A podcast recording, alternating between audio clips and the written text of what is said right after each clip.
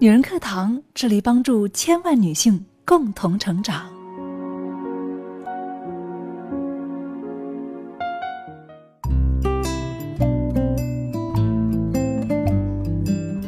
女人课堂与您共同成长。各位好，我是你们的男闺蜜奥巴庆。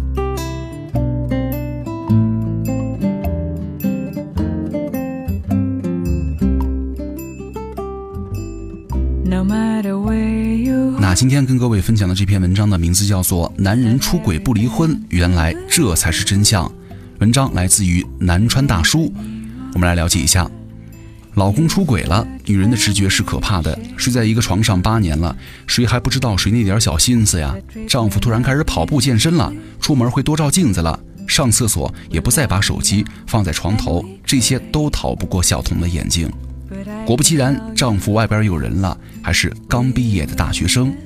小童是一个有感情洁癖的人，一想到丈夫对另外一个女人满嘴情话，她就觉得这日子过不下去了。我不会离婚的，这是很多数男人出轨被发现之后呢，对原配妻子说的一句话。女人想不明白，既然你们那么相爱，干嘛不离婚呢？天天偷偷摸摸跟做贼似的，有意思吗？离了婚跟他结婚，不就都踏实了吗？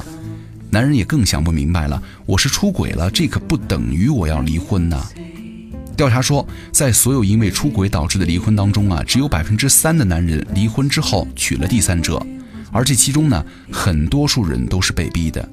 前两天有个听友来发微信说老公出轨了，但是呢，每次他提离婚，老公就在哀求他说，在外面呢只是玩玩，老婆才是真爱。听友问：这样的老公真的爱自己吗？屁呢！男人出轨不离婚，只是他权衡利弊之后的产物，根本谈不上爱不爱。如果爱你的话，怎么能够忍心伤害你啊？爱情有三个部分：性欲、浪漫和依赖。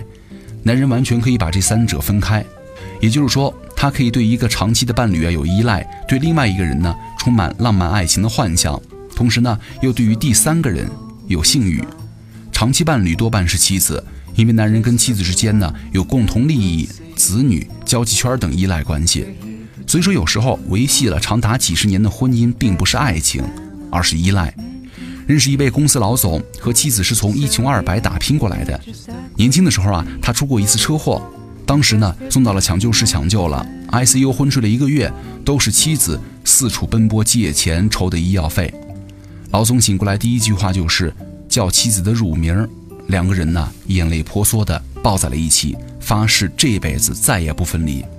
就是这么一对经历过生死的夫妻啊，二十年之后被一个小三儿闹得是鸡飞狗跳。小三是招进来的公关助理，低胸、超短的黑丝、抛媚眼的热辣红唇美女。不知道是主动送上门啊，还是老总的手段高明，这个大美女很快就做了老总的情人。一般段位的小三呢，要的无非就是权力和金钱。但这个女人不是，她要的是后半辈子的幸福。本来你以我侬，花好月圆的时候呢，她突然让老总提出了离婚，娶自己。老总瞬间就明白了，这个女人是动的真格的。他连哄带骗，给了女人一笔钱，让她出国玩一段时间。这几个月啊，女人慢慢失去了老总的消息。等她从国外回来的时候呢，发现自己已经被解雇了，老总电话打不通，跑到公司找呢，男人也是避而不见。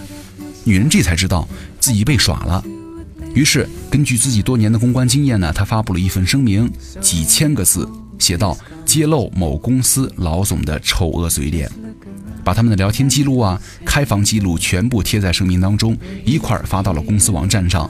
最后骂了一句“狗男人”，一说离婚，立马吓得躲起来，敢出来玩就不敢离婚吗？事情闹了好几个月才算消停了。后来呢，这个老总在一次饭局上点了酒，晃晃悠悠地说：“现在这些小姑娘怎么就不知道好歹呢？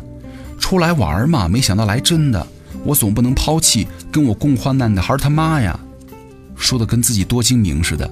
男人都是精的，关键取舍的时候啊，一边是小情小爱，一边是打下来的江山和奋斗起来的家庭，谁轻谁重，哪个男人心里没点数啊？以这个老总为例，如果要离婚的话，首先分割财产，男方是错方，女方有权要求获得超过一半的共同财产。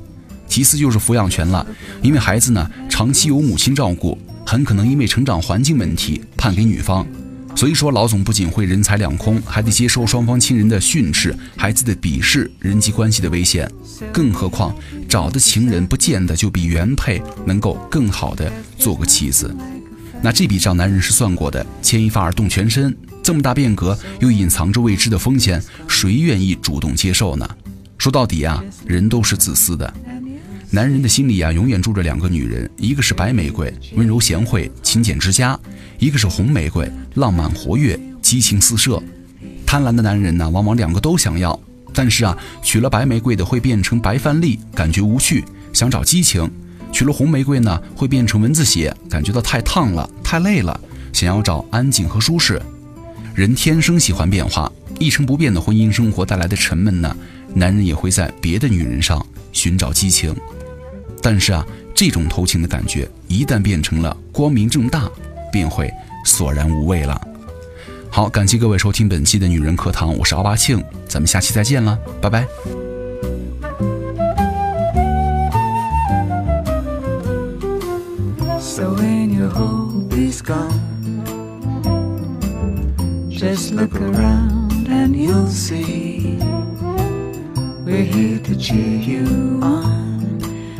That's what family was meant to be. So be happy that you're stuck with me. Cause there's nothing like a family.